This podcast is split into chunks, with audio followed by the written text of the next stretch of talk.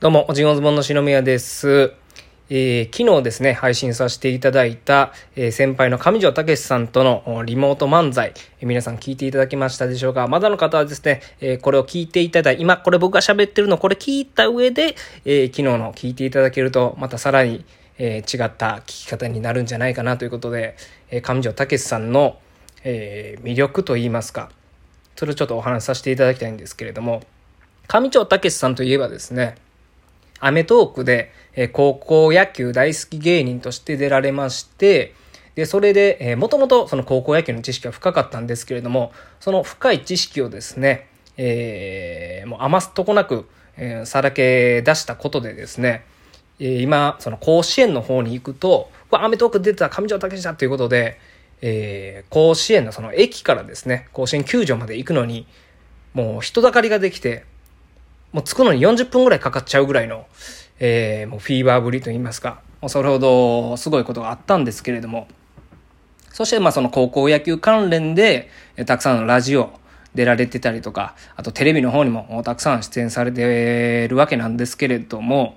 上条武さんの魅力、当然そこの魅力たくさんあるんですけれども、その下地には漫才が実はあるんですよ。上条武さんのやってる漫才が、これがね、面白かったんですよね。はい。えー、ロビンスというコンビを組まれてらっしゃいまして、僕が養成所入った時、1999年ですね、入った時には、まだそのダウンタウン病と申しますか、他の芸人がネタやってる時にはもう絶対笑わんぞみたいな空気がね、まだ漂ってたんですよ。今はもうないと思うんですけれども、え当時はまだ漂っておりまして、えー、他の先に入った諸先輩方が、え社員さんにこう、ネタ見せするわけですね。で、ネタ見せして、えー、面白かったらそのチケット、ライブのチケットもらえて、そのライブの手売りのチケットもらうイコールライブに出演できますよということなんですけれども、まあ皆さんがですね、うーん、まあ滑ると言っちゃなんなんですけれども、まあ笑わないに加えてですね、単純に、えー、面白くない人があ多かったと思います。というのもやっぱ面白い人はみんなですね、吉本興業に行くんですね。今でこそ、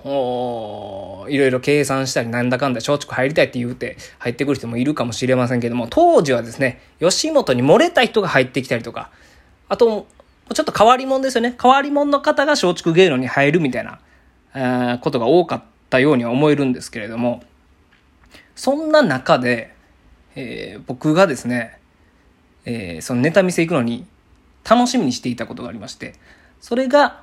上条武さんが組んでらっしゃったロビンスという、う漫才師がですね、ネタ見せをするわけなんですけども、このロビンスがネタ見せをすると、もう周りのちょっともう笑いこらえてる芸人もちょっと吹き出しちゃうぐらいの面白さで、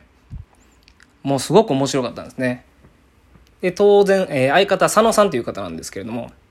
まあ、佐野さんのボケも面白かったんですが、上条さんのですね、ツッコミが、今思い出しても、かなり技術の高い、えー、僕一番好きだったのはやっぱ声と、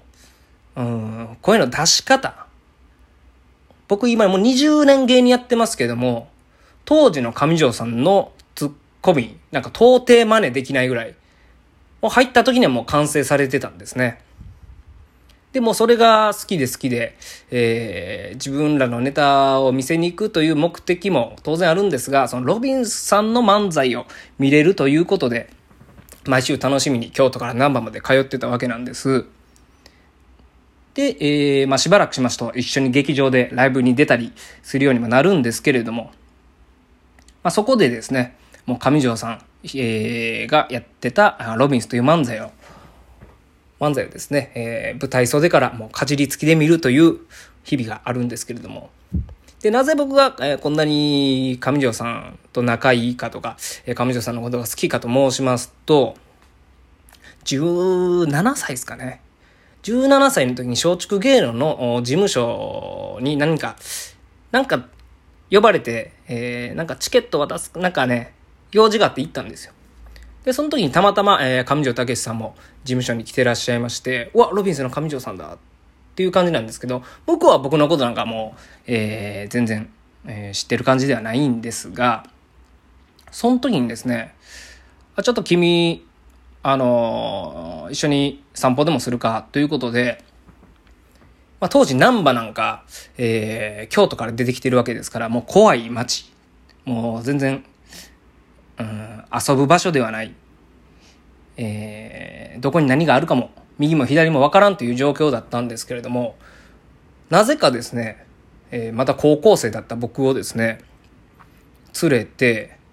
えー、難波の街をいろいろ連れてってくれたんですよね。で、それこそ、芸人とは、えー、こうあった方がいいんじゃないかとか、えー、あとナンパの仕方なんかもですね、いろいろ教えてくださいまして、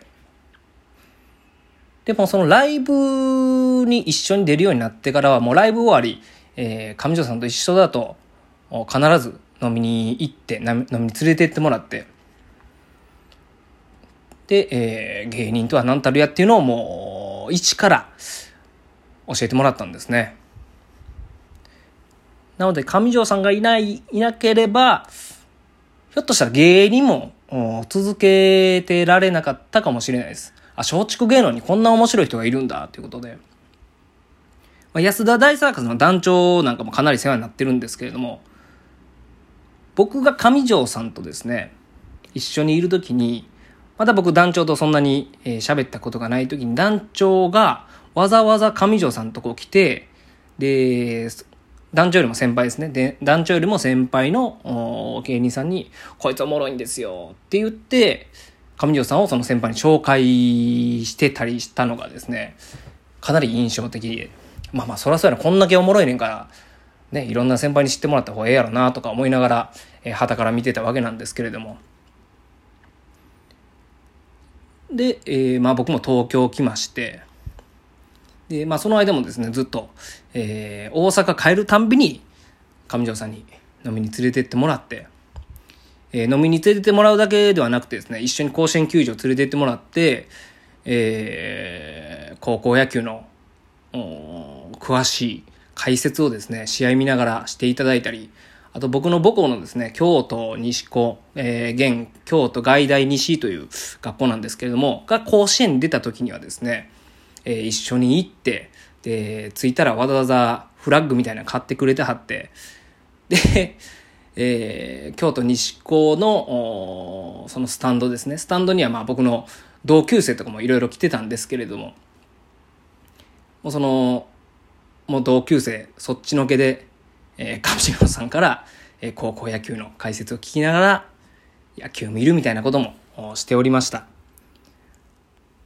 というですね、えー、まあ、尊敬という言葉では足りないぐらい、えー、尊敬している先輩なんですけれども、その先輩と、こ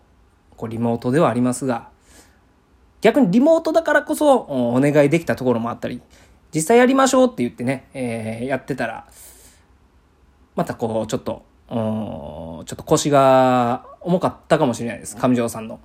はい。あと僕もその、なかなかね、えー、たも、頼むことには至らなかったかなと思うんですけれども、まあ、リモートだからこそというか、えー、このラジオトークがあったからこそ、そんな上条さんとですね、漫才できたという次第でございます。えー、そんな上条さんとの漫才、えー、昨日配信されておりますので、もしよければ聞いてみてください。以上、おじいほんずぼんのしのみでした。ありがとうございました。